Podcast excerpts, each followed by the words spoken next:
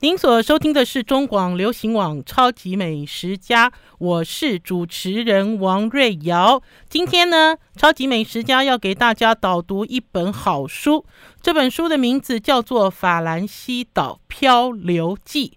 法兰西岛漂流记，不知道听众朋友有没有看过那个日本电视台啊？他们有一个综艺节目，就是呢，他们呢会出动明星到全世界各地去找日本人定居在哪里。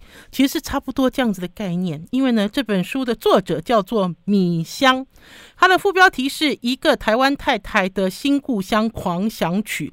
我为什么会订上这本书呢？是因为我住在宜兰的小学妹。小学妹，赶快跟大家问好，你是谁？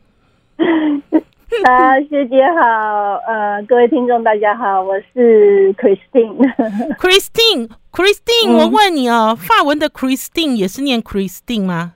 呃，那个那个 R 的地方是是 Christine，你再念一次，Christine，我听不出来不一样，就是 R 要发成 H 的音啊，对不对？不是是那个呃，英文是 R 嘛，对，Cree 是 Re 嘛，对，然后可是法文是 He，哦，Christine，这样好像要 Christine，好像要吐痰了，Christine 是意思吗？对对对对对对对，就是这样。我今天呢，邀请我们铭传的小学妹。旅居在法国非常多年的 Christine 来跟大家导读这本书，因为我其实也是透过 FB 看到我的小学妹在介绍这本书的时候，我才想说，哎，这本书好有趣哦！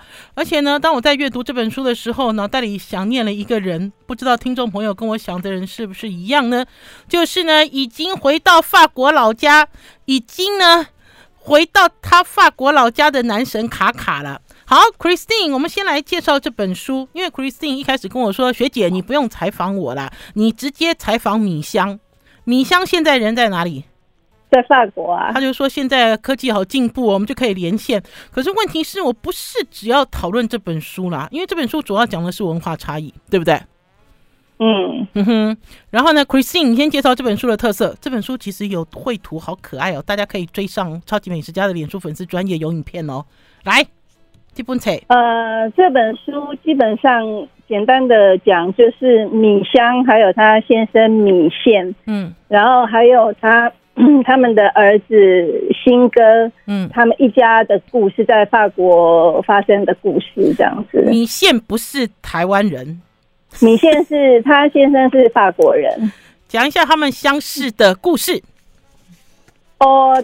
他们就是呃，米香，她是一个台湾女生嘛，嗯、然后她在法国念书，然后她念书完成学业以后，她就回到台湾。嗯，然后呢，因为她那时候的生活圈可能就比较狭、比较窄一点，然后她就想说，哎、欸，她也可以呃认识一个法国人来维持她的。法文程度这样子，所以他就在网络上面，就是呃，就是类似交友网站这样子，然后就认识了米线。那米线他是原先他在呃在法国工作嘛，然后他就是有一天他也是哎突然想说，嗯，来试试看交友软体的功能这样子，然后他就。按下输入键，然后就他们两个就在网络上认识。对，所以呢，这本书的第一章就是在讲，就是按下那个 Enter 键啦。大家有没有在玩电脑的时候，你就按下那个 Enter 进去？而且呢，他们用了一个很有趣的比喻，叫做火腿起司三明治。嗯，Christine，你告诉我，法国人多么依赖这个火腿起司三明治啊？不是我们在台湾吃的那个红瑞珍哦，完全不一样的形式。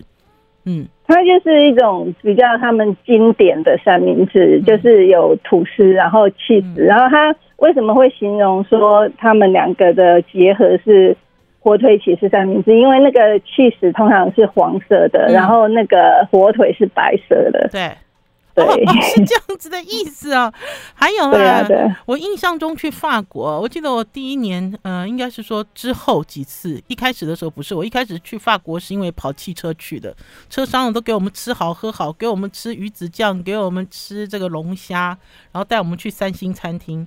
我之后自己去法国有几个采访经验，才发现中午的时候你们都吃 baguette。然后 baguette 都夹火腿起司，然后凉凉的、硬硬的，好长一根哦！我一开始我好不能适应哦。法国人其实中餐都是吃这个吗？呃，也会吃其他的，像什么班尼尼呀，嗯、或是因为都通常中餐都吃的比较简单。嗯，啊，学妹你喜欢 baguette 吗？法国长棍、呃，喜欢啊，就是它中就是中午的时候，像那种三明治，虽然它很简单，可是吃起来就会觉得很香啊。因为我自己哦，就是好大一根哦，然后我看大家都在配咖啡。然后，嗯、呃，我不知道，我其实第一次在接触这个 baguette 三明治的时候，印象没有很好了，因为我们台湾人总喜欢面包吃外面酥，里面软还热热，对不对？这个其实是一种习惯。可是到了法国之后，会发现步调、生活步调也不一样了。我们在这里啊，跟大家导读这本新书。这本新书呢，是由好人出版社所出版的《法兰西岛漂流记》。作者是米香，帮我们导读的呢是我的小学妹，也旅居法国有十年了吗？十二年，十二年。Christine 旅居法国十二年，先来介绍你自己好不好？你为什么在法国待那么久？在法国干什么呢？没有，刚开始是就是去念书，嗯，对，然后后来就是有学版画啊。然后之后留下来是因为有认识呃一个法国伴侣这样子。哎、uh-huh. 等一下啦，Christine，你跟我一样都是名传大传的不是吗？你去法国学什么啊？我去法国一开始学法文，嗯，法文学了两年，然后之后是念文化传播。哦，所以你还是没有脱离传播科系了，文化传播。对，对，对，相关这样相关，然后之后再转开发艺术，对不对？对，在学版画，学版画。那你是怎么认识米香的呢？对米香的这本书其实不是只有文字哦，米香的这里面有好多这种，知道怎么讲手绘插画哦，插画，对对对，插画插画，有好多插画哦。你怎么认识米香的呢？嗯我一开始是在部落格时期就认识米香，那时候他有写部落格，嗯，那我我也有写部落格，我们就是会呃彼此看对方的的内容，部落格的内容，嗯哼，然后之后呢，就是呃，因为呃在法国他，他呃我们有一个给台湾在法国的留学生一个有一个论坛，嗯。叫做解闷来法国，解闷来法国，对，解闷来法国。然后那个那个论坛论坛非常的实用，就是它关于你到法国去会遇到的一些呃困难啊，或者是要怎么解决，食衣住行各方面都、都有。然后你只要有问题可以去爬文，如果爬不到，你可以问问题，那有经验的人就会回答你这样子。哎，很好用哎、欸。对，然后那时候我们就是常常会有一些呃共，就是社会问题啊，或者是文化各方面的问题，有人起了一个头，然后底下的人就可以一直发帖子嘛。嗯哼。然后，所以那时候那一段时间在上姐妹解闷的人，我们就是。彼此都会知道对方，然后那时候米香也有在那个论坛，欸，好有趣啊！我们要先休息一下，进一段广告，再来跟大家讨论台湾人去法国最常遇到的问题是什么。休息一下再回来。I like 103, I like radio。我是王瑞瑶，您所收听的是中广流行网超级美食家。我今天邀请了一位法国通，我在民传的直属小学妹 Christine。来跟大家导读米香，一个非常有名的作家米香，他呢翻译了很多书，在好人出版社所出版的《法兰西岛漂流记》。我其实啊一边呢在听学妹在讲话的时候，我一边在翻这本书。听众朋友呢也可以透过超级美食家的脸书粉丝专业的影片看到我在阅读书，因为呢镜头都是对着这本书。好，我们现在呢给大家导读书的新的形式就是这样子。好，哎，学妹啊，我问你，你刚去法国的时候不害怕？你都这样娇滴滴的，你有去过什么地方吗？啊，怎么会选择法国？法国英文也不通，中文也不通，哈？哎，我从十七岁就想去法国了。法国让你最向往的是什么？没有向往哎、欸，就是那时候也不是为了某某些原因或是怎么样，嗯、就是觉得说，哦，这好像就是我这辈子一定要去做的事情。嗯哼，对哦，所以并不是说哦，我崇拜了谁，我一定要到这个地方，没有，没有，没有，没有。你搞不好上辈子是法国人。嘿，我也是这么觉得，就是这样想啊。所以到了法国之后，遇到的最大的困难是什么？生活，还有就业，还有求学，有吗？还有社交。其实刚开始都还蛮顺的，嗯、没有刚开始没有遇到什么太大的困难。嗯、对，哦、嗯，哎、呃，我问你，法国人对这个我们这个华人的脸孔是友善的吗？因为我相信他们一定认不出台湾人、中国人、韩国人、日本人，我相信他们一定认不出来，对不对？嗯、呃，我是觉得会不会讲法文，这个是一个决定性的因素啊。就是即使你是东方人，如果、嗯、你。如果你的法文讲的，呃，就是可以沟通的话，就比较不会有隔阂。哦，所以你才花了两年的时间来学法文，对，对不对？对。我们然后我我会觉得说，嗯，一般法国的白人，嗯，对于呃，可能黑人啊，或者是其他种族的人，嗯，我觉得他们即使说。你看不太出来，他会是不是会有所谓的歧视？嗯，因为他对你还是会很客客气气这样子。嗯、然后我觉得比较会遇到很明比较明显的歧视，反而是黑人跟呃黄呃黄种人哦，跟亚洲人，哦、反而就是有色人种对有色人种会会有比较不同的对待。我自己在法国的一些经验啦，就采访的经验或者是旅居经验，我觉得法国的黑人蛮多的。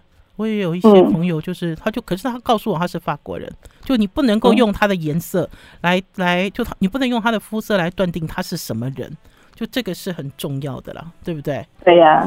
好，也有阿拉伯人啊，也有阿拉伯人。对呀。哎，还有我跟你讲，法国人其实并没有很高大。哦，对呀，对呀，一般 一般般的。可是我觉得法国的女人好美哦，每一个法国女人穿上了风衣，身材都好好，都好会打扮哦。好有气质哦，嗯、这个其实也是，就是他们的这个呃，应该是说他们的生活还有他们的文化所教教育出来的吧。我我都没有看过邋遢的法国人，法国女人。嗯，你是都在大城市吧？对啊，我都 都在巴黎啊，我都是在巴黎走来走去啊。嗯，嗯，这是一个，嗯、这是一个谬误。好啦，我们今天呢回到了这本书，叫《法兰西岛漂流记》。那所以呢，嗯、你本来就认识米香，在那个论坛里面，对不对？对，然后后来他就是有脸书嘛，嗯，那我们彼此也是连友，嗯哼，对。哎，米香的这个这个绘，就是他们这个绘本的这个画风，插画这个画风，其实其实这个画风不不太像女生呢、欸。有有人这样形容吗？有人这样形容吗？你看她画画，她这个应该是画她老公的样子。她老公法国人就是长这样子哦，差不多都是这样子，对不对？有一个卷卷头，卷卷头，嗯，应该说法国人也是有很多不同的不同的样貌吧，就是跟我们我们一样啊。对呀、啊，所以不能够。眼眼睛看到的为那个啦。好了，我们要回到这本书啦，因为其实这本书里面哈，它虽然讲的是呃他们在法国的生活，可是呢，一个是台湾人，一个是法国人，然后呢，他们生下了一个小孩叫新哥，对不对？对，这个家庭呢发生了很多有趣的事情。这里面呢，其实甚至于有一些章节呢，也是直指跟吃有关的文化。我要让学妹来跟我们介绍，有一。有一章，这个章这个章很好玩哈，这个章节是试汤试汁八十二页，试汤试汁八十二页。好，学妹来先念一段给大家听，来，哦，要要念吗？对啊，因为这是他的书啊，我们要导读他的书，我们要先，好，就等于是我们要我们要选一段哈，先念念给大家听，就是书我们念完之后再给大家导读。后，来。呃，从四汤四汁前面这边嘛，嗯，对。话说这天天气非常冷，我就想，不如来炖一锅牛肉番茄汤。于是去买了牛肉和番茄，还有洋葱、红萝卜以及其许多其他的蔬菜。我把牛肉切成一块一块，然后把十几颗番茄也切成丁，再把它们和洋葱、红萝卜以及其他很多蔬菜。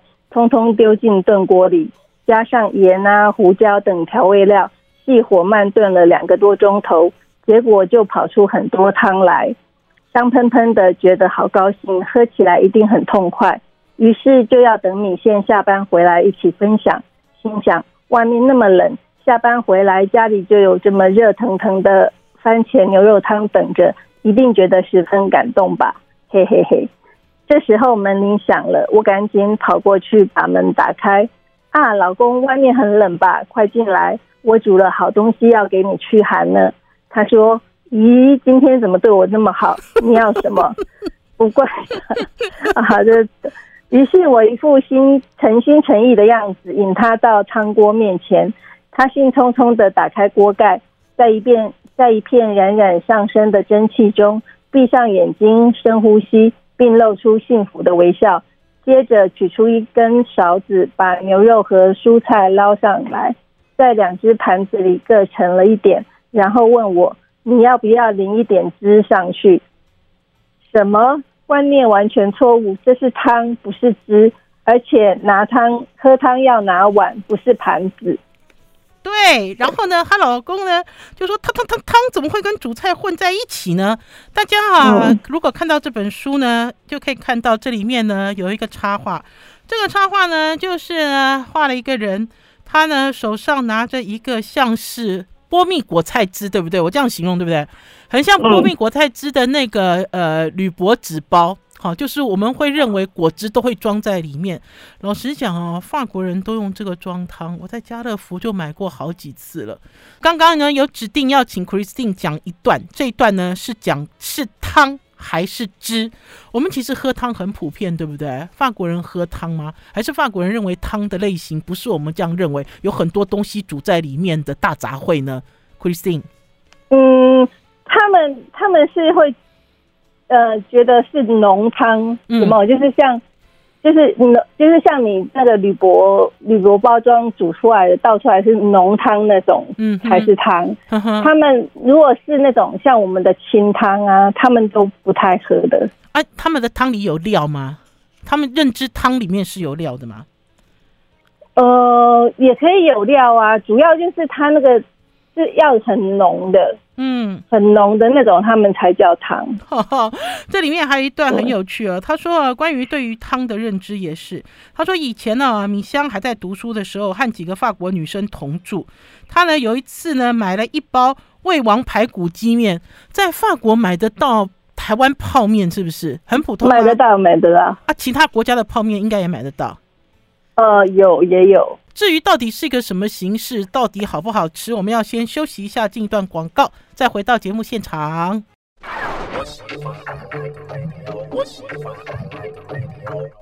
我是王瑞瑶，您所收听的是中广流行网《超级美食家》。今天要跟大家导读一本新书《法兰西岛漂流记》，作者是米香，帮我们导读的是我的名传的直属的可爱的小学妹，在法国旅居了十二年的 Christine。其他国家的泡面应该也买得到。呃，有也有，因为我我记得我去国外的经验是，日本泡面很容易买得到。有啊，有日本商店啊。啊，日本商店。然后米香就说他买了一包味王排骨鸡面。他说呢，外国人当然不知道那个是泡面，而且他们说那是中国的意大利面。而且呢，外国人呢非常坚持说意大利面是马可波罗从中国带回来的。很好玩哦，你知道，在对于汤的描述，嗯、而且我觉得米香哦，就是在绘画的时候哈，也是很有趣。他这个看他这个插插画哈，它上面这个就是我从小就不喜欢吃蔬菜，我要薯条。因为就像刚刚 Christine 讲的一样，法国人会把一些东西融进汤里面，对不对？浓浓的，嗯，很浓郁的。你喜欢吗？法国汤？我喜欢浓汤啊，喜欢啊。你自己住在那个法国的时候，会煮我们的排骨汤吗？鸡汤？哦，会啊。我可是我煮那个，就是我们那种清汤的话，我的那个前伴侣他都不，他都不喝。他怎么界定那个东西？就是水水的啊。嗯。对，水水的那种汤他都不喝。那大概哎、欸，我听哎、欸，我还听说外国人不也不喝热水，对不对？对，他们并没有都是喝喝那个水龙头的这种室温的水。你刚去的时候有感觉吗？有适应吗？就一定要找一个热水，就煮水器，要吗？嗯，还好哎、欸，还好。可是他们他们也是会有煮水器啊，要泡茶、泡咖、泡茶的时候，就是有需要那个煮水器啊。嗯哼，哦，对对对，法国也有茶饮文化。因为老实讲，在这本书哈的前面的一章就在讲。法国人喝凉水，然后这里面呢，就像刚刚 Christine 所讲的一样，老法喝凉水也分自来水和矿泉水两派。前一种人拧开水龙头接了就喝，爱喝多少就喝多少，每公升水价是零哦，不用钱哦，对不对？水龙头钱嘛哈，然后零点零零三欧元啊，是这样吗？就是自来水的水价。后一种人呢，每个礼拜心甘情愿开着车到超级市场去扛矿泉水，两口之家一个礼拜大概要喝掉十十二瓶一点五公升的矿泉水，四口之家要喝到四十八瓶。Christine 在法国一定要喝矿泉水吗？我在法国的时候，我都是去买那个滤水器。滤水器，对，就是就是呃一个壶子这样子，然后里面有一个蕊芯，嗯。然后就是把自来水倒进去，倒进去，对，然后就是喝它过滤过的水，很像德国的那只 Brita 了，对不对？对对，就是 Brita，不用不用插电的那一种。对对对，不用插电。哎，可是你知道，我对于法国的美好印象是来自矿泉水。谁没有喝过那支？是不是很强劲的那只啊？绿色的瓶子那只啊？哦，谁没有啊？而且以前那只进到台湾来的时候，都说这是法国香槟水，哎。呃，因为它有气泡，对，好高级哦。我其实对于法国，就是在台湾，我对于法国美好印象的开始，其实还包括矿泉水。所以换句话讲，你待在法国的时候，水价喝水，法国人其实也很爱这样喝，对不对？矿泉水，嗯，可能去餐厅的时候比较会喝吧。嗯哼，法国人喝矿泉水其实有理由的，好像因为他们那个水是硬水。呵呵。法国人认为哦，喝矿泉水跟吃东西有关啦。这个我也有听一个法国人在跟我说，就是他们那个味蕾是很敏锐的，他们要搭餐啊，要喝酒啊，要干嘛，所以认为矿泉水这个是必要的，是非常有必要。好，我们再回到这本书哈，我要知道学妹，因为这里面呢其实有讲到一些东西，我们其实呢来给大家聊第二零二页，纯咖啡。二零二哦，学妹，嘿，hey, 我有翻。喝不喝咖啡？我不喝咖啡。哎、欸，你不喝咖啡在法国能活吗？可以啊，我就喝热巧克力。哎、欸、啊，我也喜欢热巧克力。来讲一下这个饮料的文化好不好？在法国，来热巧克力。呃，我喝热巧克力啊，可是身旁大部分的人都还是喝咖啡。嗯。对，可是我觉得喝热巧克力，不管是喝热巧克力还是喝咖啡啦，大家其实要讨论的是咖啡馆，对不对？歪楼了，楼歪了。嗯，对啊，巴黎有几家就是蛮有名的传统的咖啡馆。哼哼，哪几家？对啊，双手啊，还有花神咖啡馆啊。为什么有名？来给大家长长知识。哎呦，我都忘记了，你 跟法国的文人有关，学妹哦，对啊，什么沙特啊、西蒙坡啊，会在那边喝，我都知道，你知道为什么吗？嗯、因为哦，游客也是这样子啊。哦，这里曾经谁走过？嗯、哦，这里怎么样？而且我觉得米香啊，在在讲这个塞纳河，因为他把它归类到塞纳河狂想曲，他画的这个两张图都好有趣哦，好啊。第一张图说哈，有人说巴黎是一场流动的响宴，这句话非常有名，嗯、对不对？海明威说的真的、哦，我都不知道，我只知道我只知道海明威哦。然后另外一张呢是同样，他画一个同样的场景，然后呢那只猫本来一开始这只猫的背影很认真，在看巴就巴黎的风景，然后远处是铁塔，嗯、可是另外一只呢，另外一张照片就是这只猫在伸懒腰。他说对我来说。确的确是到处都有肥滋滋的大老鼠，是这样吗？不一样的观点，对不对？就像我们刚才在讨论法国人到底是什么肤色，法国男人要长成什么样子，其实是完完全全有很多不一样的面貌，不是你所想象的一个刻板印象。学妹，我们先休息一下好不好？我们再来聊饮料，休息一下再回来哦。I like 我是王瑞瑶，您所收听的是中广流行网超级美食家。今天跟大家导读一本新书。又好看又好读，而且呢，听众朋友在新冠的时候，好久都没有去法国了，对不对？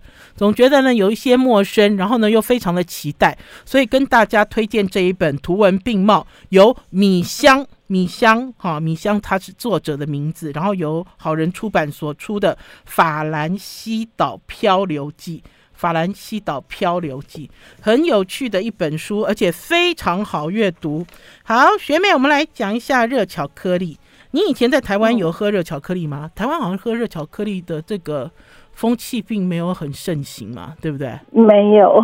而且在台湾喝热巧克力，我一喝就知道，它都是用那个什么阿华田加一点点来给我冲泡，非常稀薄、呃、稀薄又呆甜。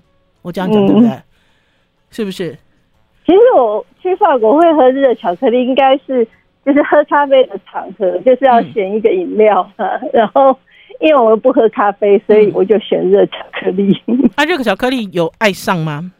觉得好浪漫哦。有啊，像那个呃双手，它的那个热巧克力就非常浓。嗯哼，对，感觉好像你喝进去，你还可以把它嚼一嚼那种感觉。啊、这么厚，那这样会不会苦啊？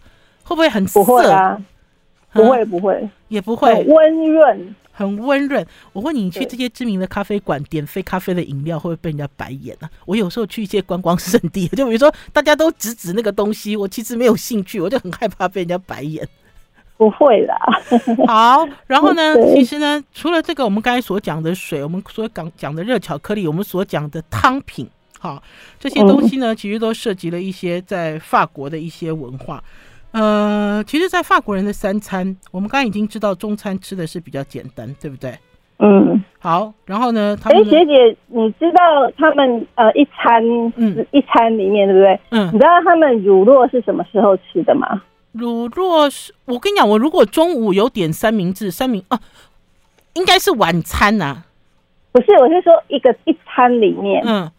一餐不是有前菜、主菜？哦，我知道，我知道，甜点要在甜点之前。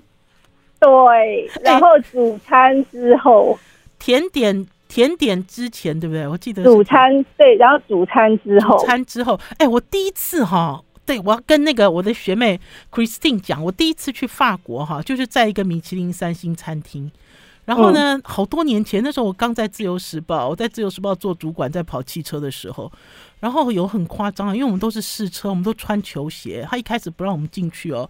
然后就要求我们不能讲话，要安安静静从那个墙边这样，好像老鼠一样钻进我们的包厢里面。因为餐厅里面坐穿这个这个客人都穿得很正式了。我其实就是在那一场吃到了刚刚学妹所讲的，他那个给你吃气死，还有一个小车车。对对对，推出来让你选。你以前喜欢吃起司吗？在你以前的生活经历，在台湾的时候没有。台湾没有什么机会吃到乳酪啊，披萨、拉丝啊，在台湾就是这样、啊。哦，那都是就是加在里面的，没有说分开来吃这样子。那你在法国有爱上他们的乳酪文化吗？有啊，很喜欢，就是有各种不同的可以选啊，然后对，很喜欢。回来台湾以后。就是最想念的法国的东西之一，就是乳酪哦，真的，欸、真的、啊。我问你，问你，等一下啊，所以 Christine，我想要问一下，你喜欢的乳酪是什么类型？还是什么我都想来一点？呃，对，几乎什么，只有那种蓝蓝蓝纹的气质比较没有那么喜欢之外，其他的都蛮喜欢的。哦，所以即使是你 blue cheese 也都还有一点点要挑战，对不对？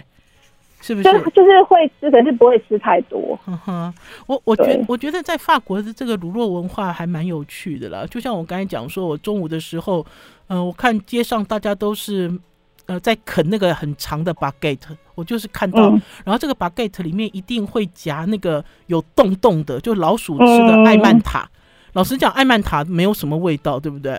艾曼塔的味道对，比较淡。然后到了晚餐的时候，如果是吃这种高级餐厅。就会有人，呃，而且那个侍者其实穿的比你还正式，那个侍者就 推着小车车来。我问你，推这个小车车来，你都会怎么选呢？我第一次看到十几种气死的时候，我也是，这这这是在干什么啊？我到底要怎么办啊？就选个三四种这样子吧。不能每一种都拿吗？所有每一种不不礼貌。应该很很少人这样子吧，没礼貌的你你有这样子吗？我我不知道，对，可能对我来讲，对我跑美食来讲，如果有机会我再碰到那个气死小车车，我就会想每一种都给我来一口，嗯、你知道吗？就我就你不觉得吗？那小车车很有趣，而且听众朋友，那小车车有软直的，有硬直的，有大块的，对不对？嗯、然后它也有一些吃的配搭，可是因为我那个时候实在是太幼稚、太年轻了。我是被这个气死小车车吓到，那、啊、结果你怎么选？呃，我就选安全的，好，就比如说 blue cheese，我当然不敢选，对不对？嗯、然后表面上有那种稻草灰的，我也不敢拿。哦，有看起来像对像水水沟的那种，有没有？是不是？我问你，然后那个，然后你就会去选那个颜色比较接近那个那个炼奶的。有没有？然后要软直的，好，就等等于是我们是胆子小的那一种。我还记得我那一次胆子算蛮小，然后我大概只选了两种。可是这件事情呢，就让我呃非常不能原谅自己了哈，因为很难很难进到米其林餐厅吃饭嘛，对不对？然后很难很难有全套的这种，就等于是有这种全套的美食飨宴。可是你并不会抓住机会，好，我觉得因为大部分的人都会按照自己的习惯去框架。选择有没有？我刚才讲，你问我选哪几种，我说我就选那种看起来软软的、安全的那一种。嗯哼，我们其实没有胆子，也没有胆量，嗯，突破跟尝试。可是老实讲，这文化差异就是要透过突破跟尝试才能认识。对呀、一开始我都嗯，我都想不透，就是说为什么气死会是在就是主餐之后？通常主餐都已经很饱了，尤其是都吃了肉，对不对？对对对对对，然后后来啊，我就问法国人，嗯，问他们说，嗯，他们为什么这样吃？然后我就我就问，我就揣测说，他们是不是已经习惯了，所以他们在吃主餐的时候，他们就会留那个位置给起司。脑壳灵了，法国人其实吃晚餐好认真哎，啊什么？法国人吃晚餐很认真哎。对啊，可是后来我问法国人说他们是不是这样，他们说真的就是这样啊。哦，真的。他就是他吃主餐的时候，他不会吃到全饱，他就是会留肚子里面就会留一些地，留一些地方给吃起司的。因为我一直都认为啦，哈，就比如说刚刚呢，Christine 反问我这个问题的时候，我在想说，哎，就是有在有另外一个胃啊，不是都讲说甜点要装在另外一个胃里。搞不好气死也是装在另外一个胃里，可是事实上不是哦。对啊，因为气死其实跟肉是一样的啊，它跟甜点是不一样的啊，对不对？本质上啦，对不对？然后对我对于我来讲，我觉得反正就是吃气死的这个环节，让我对于法国的美食又有全新跟更新的认识，就会发现气死其实不是配角，起司在法国人的生活里面是主角。主角之一。好，我们要先休息一下，进一段广告，再回到节目现场。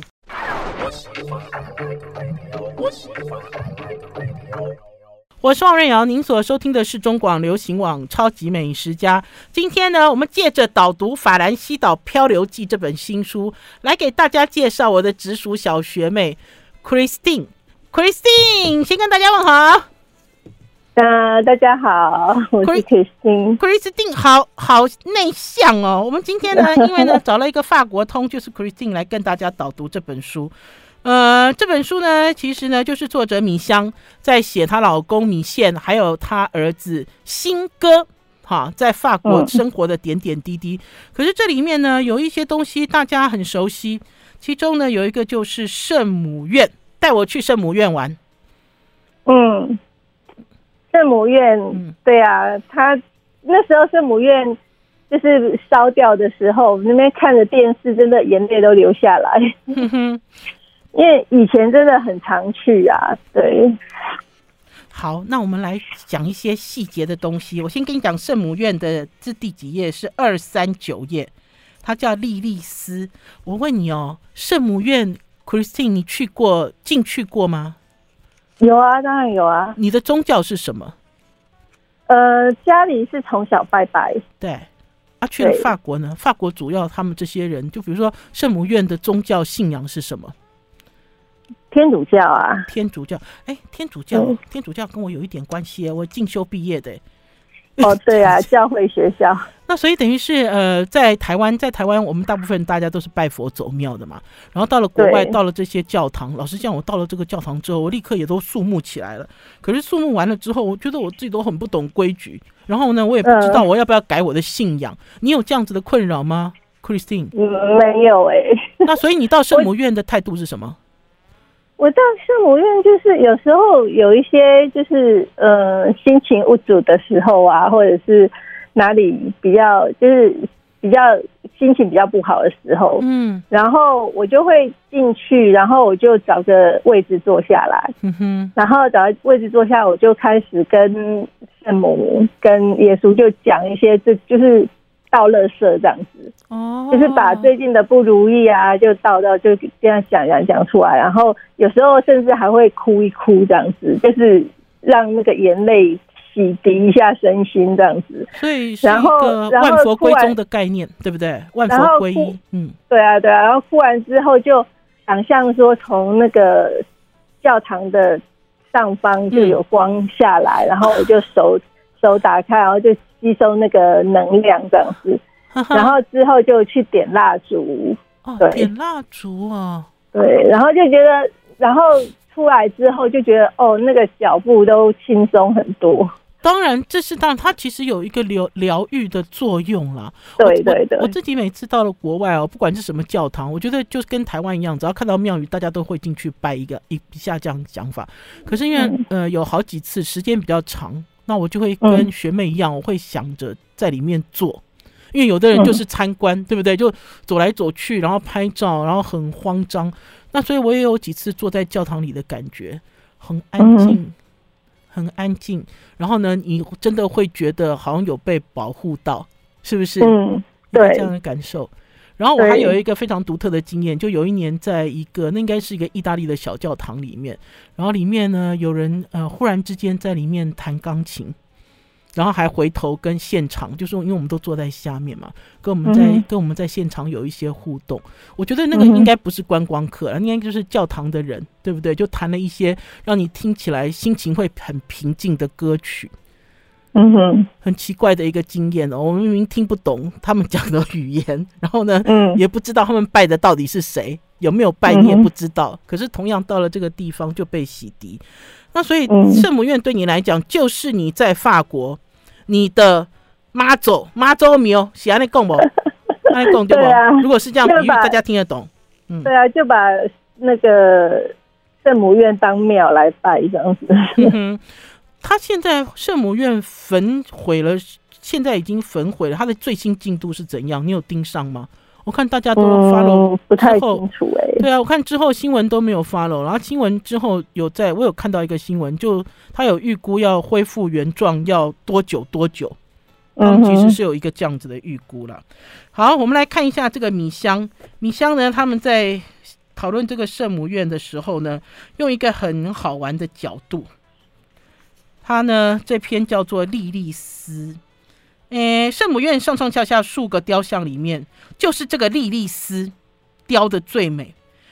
呃，您看她那头波浪般的长发，哈，纤柔的肩膀，浑圆的乳房，花瓣一般的脸颊，还有那朵带着戏谑的微笑。圣母院里面雕像很多，对不对？对呀。完全不一样啊！而且呢，这些雕像呢，透过这个米香的这个手绘的插图，这些雕像好像都活起来了嘞。而且我这样在翻的时候，其实这些雕像大部分都长得有一点可怕。嗯嗯，不是头长脚，你知道，就是面目狰狞。嗯哼，对不？这个其实是他画的这个好像是那个那个那个叫做什么排水口的那个，对，那个上面的雕像，对。学妹，我要我就是要讲排水狗。我以前呢，我就发现说奇怪，为什么这个建筑，因为有些不光是呃，不光是那个教堂啊，就有一些那个大的建筑，为什么他们都弄一些怪物在上面啊？我那时候就在想这个问题，然后之后才有人跟我讲那是排水，那是装饰性，对不对？嗯，是这样讲吗？装饰性。然后我觉得米香应该是对这个莉莉丝情有独钟，因为他画了一座圣母院。然后呢，把莉莉丝的所在位置 location 标示出来。嗯、就如果我今天有一天我可以就地重游圣母院的话，我就可以在最左边这一个入口处找到莉莉丝。嗯、好，对啊，我以前都没有注意到这个，是看了这本书才才知道说，哦，原来这边有一个这样的雕像。哎，你没有注意到莉莉丝哦？对啊，我以前去的时候没有，因为。那个那么大，而且 东西好多，对啊，雕像那么多，对，没有想到这个他的这个观察这么入围啦，对不对？嗯，对呀。啊，你看这边也是啊，这叫做什么嘎咕鬼哦？嗯，后面后面的这一页，后面就最后面二四二四四页，嘎咕鬼是什么？嘎咕鬼就是，哎，你今天怎么没有吐苦水啊？然后呢，另外他说没办法，我喉咙痛啊。这两个其实就是排水口啊，对对对，是不是？对，我每次哦，你你说，嗯，哦，我说你说，呃，就是要叫我导读这个这个这本书之后，我有跟米香通过两次电话，他怎么说？然后然后他就有讲到说，他的这个书啊，就是不是有图跟文吗？嗯、然后他就是有两条线并。就是两条线在共同进行，然后他就觉得说有呃文的这部分也有图的这这部分，就是给大家有在阅读的过程中有不同的口感这样子。我想要有不同的想象空间，我觉得这本书有趣就有趣在这里。学妹，我们的时间到了哦，学妹你下次要再来跟我们导读别的东西哦，然后下次要让学妹来给大家导览宜兰。不知道他离乡背井十二年，重新回到了故乡宜兰，到底故乡宜兰在他的眼里有没有改变呢？嗯，有吗？有些有变，有些还是没有变。好，我们今天的节目到这里告一段落，谢谢 Christine，谢谢听众朋友，谢谢《法兰西岛漂流记》，拜拜，拜拜。拜拜。